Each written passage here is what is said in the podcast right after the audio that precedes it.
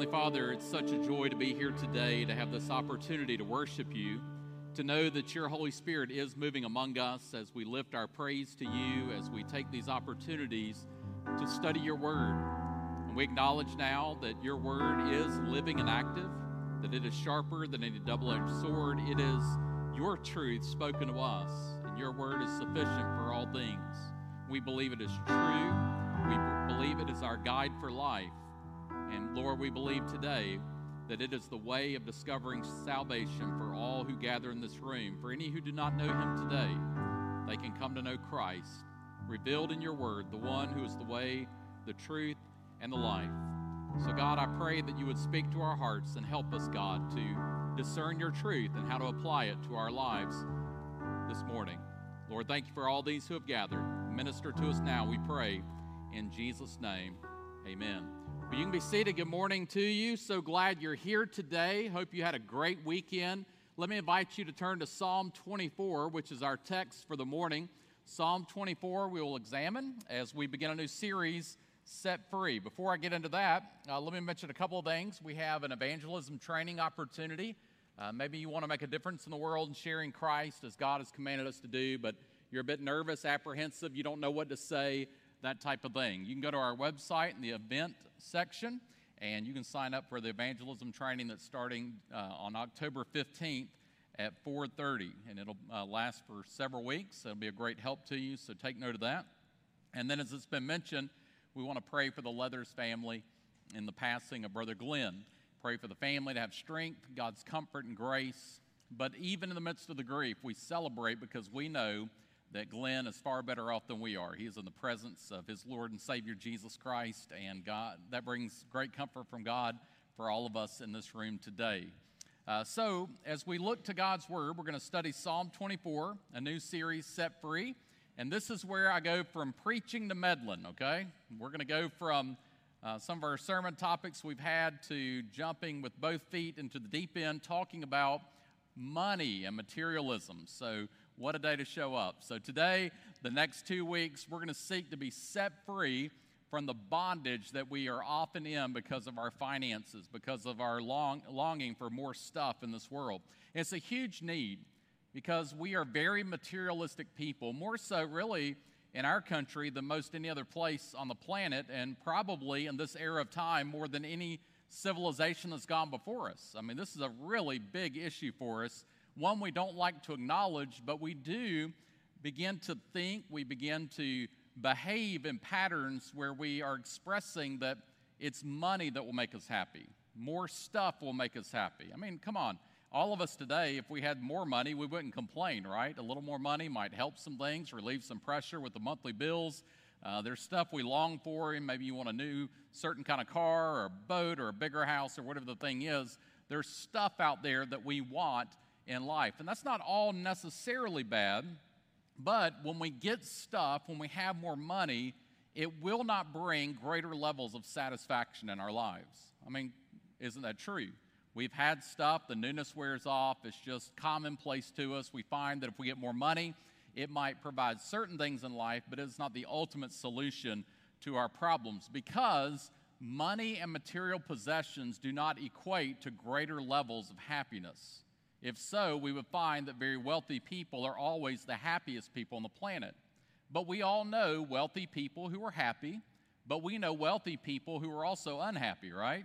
And the same is true with those who are poor. We know people who are poor but very happy, and people who are poor who are very unhappy. You see, money has a way of fooling us into believing that it will make us happy. Loving it and longing for it, though, is really a fool's errand. Listen to what Scripture tells us in Hebrews 13 5. Keep your life free from the love of money. Be satisfied with what you have. Wouldn't that be great today if we could find ways to be satisfied and content? Not that we won't work hard and honor the scriptures and saving for the future, investing toward retirement, utilizing things that God entrusts to us to do good things, to have more, to do more, but to be set free from that mentality that somehow more stuff's going to make us happier that we can be set free and no longer live as a slave to these types of things. Do not let it control our hearts and cause us to change the way we live our lives, to no longer be a slave to anything but to Jesus Christ. That's our goal and ambition in this series. Now, perhaps today you're struggling financially. You're worried about all the bills that are piling up. You're worried that retirement looms in the near future, but the money's not there to uh, experience it. You're worried about paying for kids' college or braces or all the stuff of life. Listen, money problems are definitely overwhelming.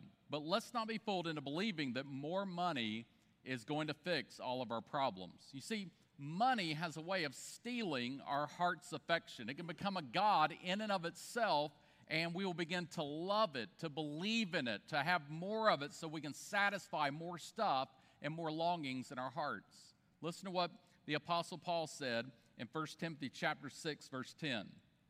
For the love of money is a root of all kinds of evil. Now, note, it doesn't say it's the root of all kinds of evil. We often, uh, or the root of all evil, we often think of it that way, but it's the root of all kinds of evil. It can do good, but also it causes a lot of damage for a lot of, pe- a lot of people. And by craving it, notice what it says here some have wandered away from the faith and pierced themselves with many griefs. So, how can we be uh, uh, able to avoid being led astray by money and possessions. How can we get this under control in our lives? I want to spend a few moments and examine Psalm 24, a passage you may be familiar with, but one maybe you haven't considered as it relates to material things. Now, to understand a little bit about the context, it's believed that this was a psalm written to commemorate David's returning the ark to Jerusalem as recorded in 1 Chronicles 13 through chapter 15 probably was sung in a very unique way where different choirs and soloists were singing parts back and forth, almost like a responsive reading, if you've ever done that in church. So that's kind of the, the context here. Uh, but I want us to look a little bit deeper and with a little bit different light on it because I think this powerful passage can help us to understand three important truths that will set us free financially. So let's look at Psalm 24 the earth and everything in it, the world and its inhabitants, belong to the Lord.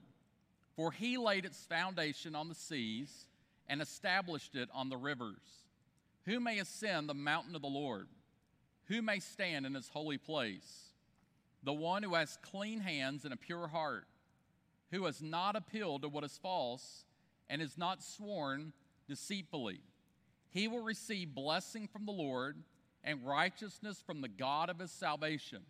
Such is the generation of those who inquire of him, who seek the face of the God of Jacob. Lift up your heads, you gates. Rise up, ancient doors. Then the King of glory will come in. Who is this King of glory? The Lord, strong and mighty, the Lord, mighty in battle. Lift up your heads, you gates. Rise up, ancient doors. Then the King of glory will come in. Who is he? this King of glory, the Lord of armies, he is the King of glory. So, what in the world does that have to do with being set free financially? Several important things I want us to consider. First of all, Psalm 24 tells us concerning money, God owns it. That's our first point today. God owns it. It's kind of like the old beautiful hymn, This is my Father's world. It says there, This is my Father's world, and to my listening ears, all nature sings, and around me rings the music of the spheres. This is my Father's world. I rest me in the thought of rocks and trees, of skies and seas, his hand, the wonders wrought. What a great encouragement to us today to know that everything we experience and know in this universe is from God. He is the creator he is the sustainer of life, He is the sovereign over all creation. It always amazes me when people say uh, they don't believe in God. I've never understood the atheist. I'm not an atheist because I don't have enough faith to be an atheist. I look around and see the design, the beauty, the majesty of creation and recognize there's the fingerprint of God on everything around us. Just the other day, I was leaving campus late at Truett and as I was driving away from campus, the sun was setting, the beautiful orange glow uh, behind, behind the mountain ranges, and the crispness of fall on the way, and it just felt so beautiful, so wonderful, so majestic, so amazing. And, and you've seen the sunsets, the stars of the sky. We see how God has created this world. This is my Father's world. It says in verses 1 through 2 the earth and everything in it, the world and, and its inhabitants, belong to the Lord. For he laid its foundation on the seas and established it on the rivers. So David praised the Lord because everything belongs to him because he is its creator. So verses 1 and 2 speak of God's sovereignty over all things. He made it, and therefore he is the sole owner and master of all of it. All of its marvels, all of its beauty, all of its richness, all of it proceed from God alone. The earth and all its resources belong to the Lord. Now, there's incredible comfort in this reality, great peace that comes to us because all the parts and regions of the earth are the Lord's because they're all under His eye and His watch care, under His hand. Someone said this as a child of God, wherever you go, you may be comforted with this that you do not go off your Father's ground. Wherever life takes you, no matter how bad it is during your season of life and how high the bills pile up, God is still in control. God is the maker of the universe around you, He is the maker of your life. Everything belongs to Him, and He is the sustainer of His creation. Psalm 119, verse 90. Listen to this verse. Your faithfulness is for all generations. For those who heard these scriptures the very first time, down to all of us sitting in this room today, God is faithful to all generations. He established the earth and it stands firm. It's so odd that we worry over money so much. We worry over having more things, and yet everything we own, all that we've ever had, all that we ever will have, all of it belongs to God. As you draw breath in your lungs right now, that breath is given to you by God. He created you, He created the universe, therefore, all of it belongs to God. God owns it all. And we fight and deceive and steal and do whatever we might do to get more trying to get more stuff under our control. If I just had more money, if I had more material possessions, if I just had that next thing, then I would be happy. And yet, as we try to gather all this stuff up in life, every bit of it still belongs to God. Psalm 50, verse 10 For every animal of the forest is mine, the cattle on a thousand hills. Today, if you want to be free from the hold of money over your life, you need to recognize first and foremost God owns it. He owns all of it. Everything belongs to Him. Now, great comfort comes with that because then you realize our second point not only does God own it, God distributes it. God distributes it. And maybe you feel like today that the walls are caving in on you because of your money problems. You can't pay the bills, you can't afford things, your kids going to college, all the stuff. You need to remember today God is your great provider. Now, that doesn't mean that all of our bad decisions go away, the consequences from poor spending. If we uh, suffer an economic uh, downturn, a layoff, things, bad stuff happens in this life. God never promised to make our lives easy. Here's what He did promise He didn't promise to give us everything we want, but He did promise to give you everything you need. Philippians chapter 4 verse 19, God will supply all of your needs according to his riches in Christ Jesus. Proverbs 10 verse 3, the Lord will not let the righteous go hungry, but he denies the wicked what they crave. God will provide for his children. We read a moment ago how God owns the cattle on a thousand hills. Years ago, Dallas Theological Seminary was just in its formation and the great lecturer of that school, Harry Ironside, was speaking to the audience of people gathered in chapel. It was they were just trying to get off the ground. They were struggling financially, and they had an urgent need for $10,000, which was astronomical in that day. And Ironside got up before the people and he offered this prayer Lord, You own the cattle on a thousand hills. Please sell some of those cattle to help us meet our need. Now, shortly after that prayer meeting, remarkably, miraculously, a check for $10,000 arrived at the school, and it was sent days earlier, put in the mail to make its way to the school, with a note attached with no idea that Ironside would ever pray that prayer.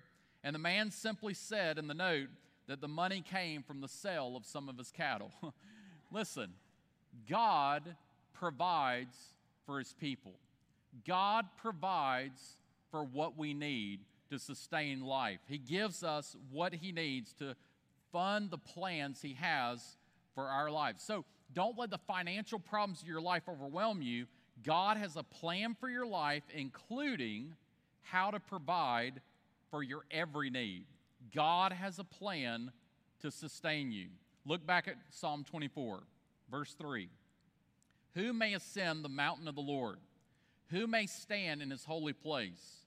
The one who has clean hands and a pure heart, who has not appealed to what is false or to an idol or a false God, and who has not sworn deceitfully. He will receive blessing from the Lord and righteousness from the God of his salvation. Now, in context, what do we see here? Clean hands refers to right actions. Talks about a pure heart. This is having the right attitude and will. Only those who do not worship idols are true worshipers. So if we're idolatrously pursuing money, chasing after material things like so many in our world today, what happens? We're hindered from the presence of God. And we need to recognize this great danger of always craving more stuff, always wanting more money. What happens is our worship becomes empty, our spiritual vitality is nullified. So he who enters the presence of God now, and more so for eternity, is not there because of attaining riches. It's not through status. We don't earn any favor with God. Those things have no consequence as far as earning favor with God, but actually begin to hurt us spiritually. You see, those who enter the presence of God are those who have been made clean. And that happens how? When we trust in Jesus Christ he is the greatest treasure we could ever find. And when God is first, when your worship is of Him and not material things, then God provides for your needs and blesses you. Verse 5 makes this clear. He will receive blessing from the Lord. So we follow Christ. We live under His Lordship.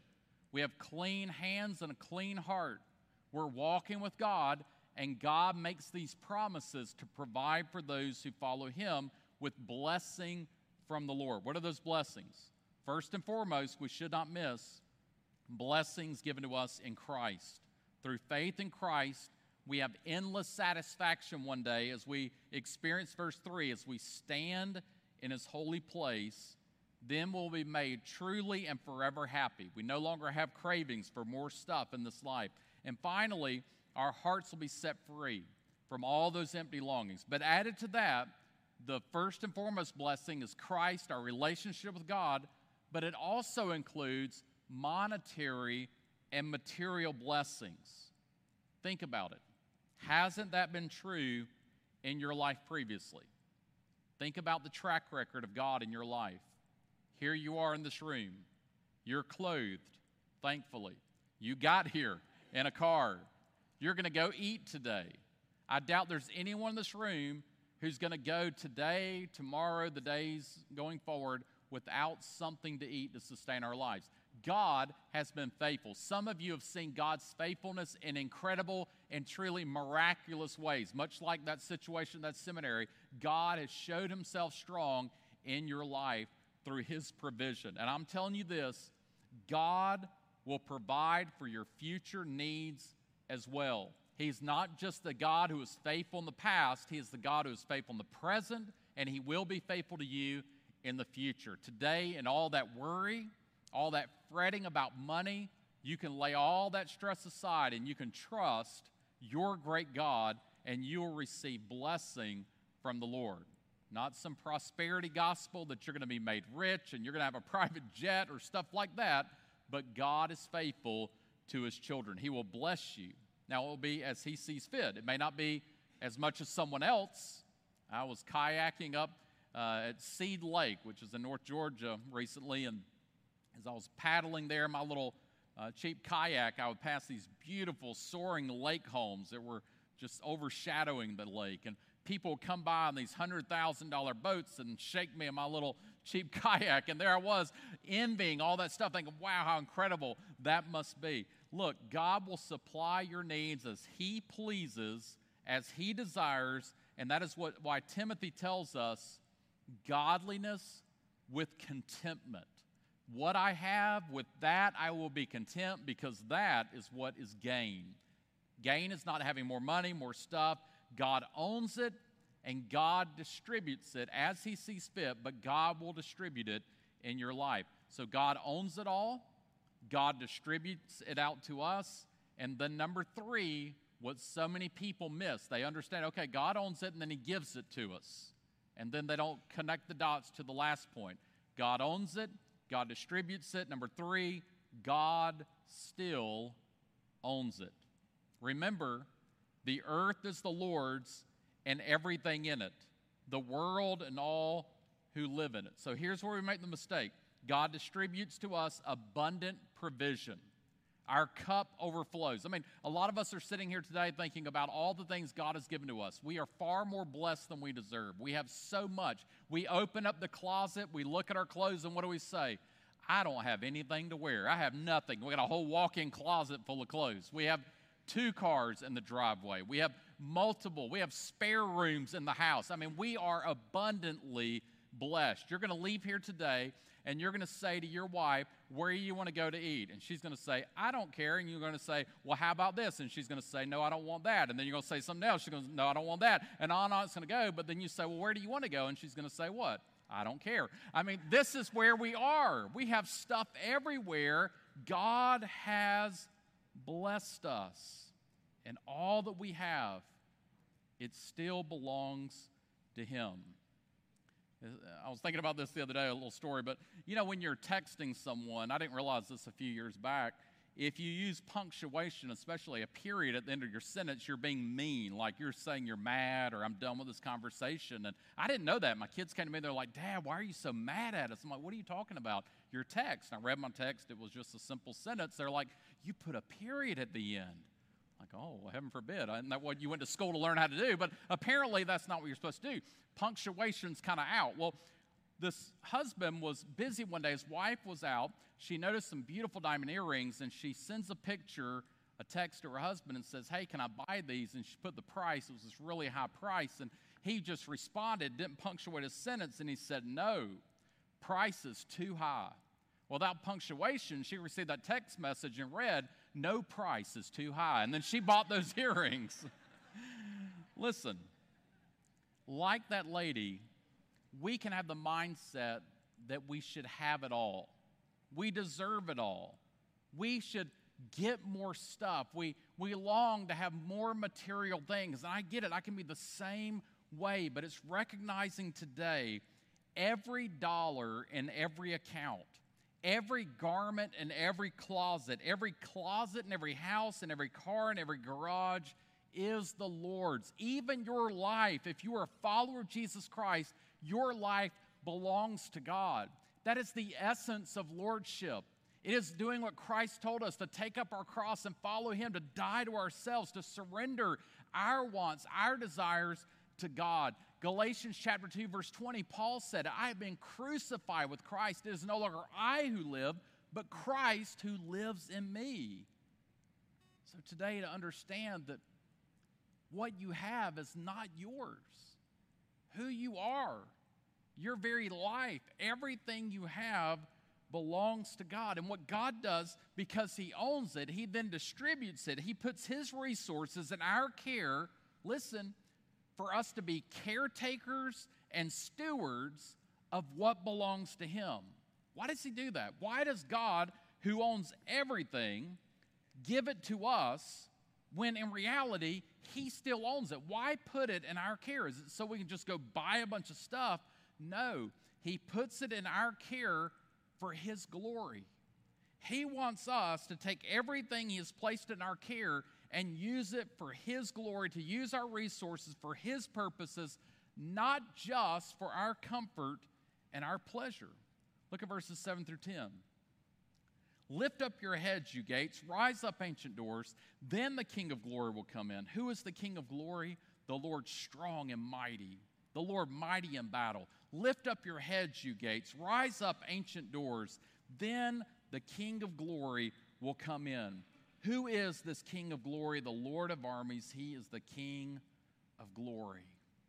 God would tell us in this passage today to lift up our heads, stop living defeated and discouraged, stop believing things are hopeless, that there's nothing we can do in our situation, to lift up our gaze to God and, stop believing material things of this world or what's going to make us happy, or, or stop gazing upon riches, stop looking for stuff to bring fulfillment in life, but instead for, to look for how God can take what He has given to us and how we can use it for His glory. Do you understand today do you look up to the reality of God's truth presented in the scripture that what you have is His? And He gave it to you so that you could be a steward over it. So here's the sobering part. Every time we spend money, every time we swipe that card, write that check, hand that cash, we are spending God's money. Now, that doesn't mean that we can't enjoy some things in life. I mean, God's given everything. Every good and perfect gift comes from above. But everything in your care, you are watching over it for God. So here's an implication. A lot of us today make the mistake of believing, hey, God has blessed me, and now I'm going to give my tithe. I'll give my 10%. I'll give my tithe and honor God with the first fruits of what He's given to me. So I've done that. Now I'm going to take this and just kind of go do my thing. I'm going to live my life with this 90%. And God's saying, eh, hold up. Yes, you gave 10% as an act of obedience and honoring me and trusting me in faith, but now you have 90%. And guess what? I still own all 90% of that too. And you need to go and use that to continue to bring me honor and glory. So, we're going to talk about in a couple of weeks how we can approach that and how that breaks down with the material things of life and creating margin and saving in life, but also the ministry aspect and the mission of God in our lives. All of it belongs to God. So, next time you think you own something, just be reminded of this. Because we say things like, and nothing wrong with it, it's just semantics, but I own my house, I own my land, I own this thing. Uh, when in reality, you're just a steward of it because you're going to die, and then your kids are going to squabble over your house, and then they're going to take those old family portraits and that picture of you, and it's going to end up hanging in a cracker barrel somewhere. So just be prepared for that. You need to get rid of those old pictures. You're going to, your family's going to be embarrassed one day. But isn't it true? Everything you own, the, the land you own, if you own land, somebody else owned it before you, and somebody's going to own it after you. Why? Because we are stewards of all the stuff that belongs to God, and all of it is to be used for His glory. So, God wants you to use your resources to point people to Him, not just for your comfort and happiness. Now, I'm not saying you have to necessarily just give it all away and just put on a old feed sack and walk around as a pauper begging for your next meal, but it's not just about being happy and comfortable and having stuff. So, in this sermon and the next two to come, what we want to discover is that God wants us to be free financially. And it happens when we recognize it all belongs to Him. Now, I'm sure today there are a lot of people who feel trapped. You feel like life is overwhelming you, especially financially. Bills are piled up, kids that have needs. I mean, life's just expensive. Bacon's $8,000. I mean, everything's just more expensive. Life is hard right now. Economically, things are very challenging. And listen, I want you to note today the Lord will supply your needs. And if it's His, and He gives it to us, and it's His, we need to recognize today He still owns it. So if He owns everything, have confidence He can handle your situation. Let's go to the Lord in prayer. So, bow our heads this morning. I would ask you do you know this great King? This one who is strong and mighty. The Lord mighty in battle. The Lord strong and mighty in your battle. He is the Lord Almighty. Isn't it great today that God owns it? He distributes it to you, but He still owns it. Isn't it great that you don't have to worry about getting enough and having enough, but noting that in the end, God is your provider? That in the end, everything God has called you to, He will supply what you need. And you can have confidence today in your great God. And now you can take what's placed in your care provide for your needs, to enjoy some things in life, but most importantly, to leverage it for His glory and His honor. Father, we thank you for being so good to us, with all the needs in this room today. Thank you that you will be the provider. Help us to shift our attention, to reorder our thinking and our finances around these realities. You are the owner. You give us what we need, and God, we are stewards. Thank you for all that's in our care. Help us to be good caretakers of what belongs to you. I thank you for these wonderful people. Encourage their hearts today. Show yourself strong for those who are worried over money, those who are concerned that they can't make it to the other side of what they're facing. God, be with them, be their great provider. And God, thank you that you have made the greatest provision, meeting our greatest need, our need for a sacrifice for our sins. There is no sacrifice good enough that we could offer that would make atonement for our sins. But you sent the greatest gift, an indescribable gift, in your Son, our Savior, Jesus Christ. Lord, a reminder to those who are believers today that if you can meet that need, God, you can meet with great ease any other need. And to hope today for those who do not know you, who are dead in their sin and trespasses, that they can find hope by believing on the Lord Jesus Christ, the unblemished Lamb of God who went to the cross for our sin, who died as the atonement for our sin, who's risen from the dead.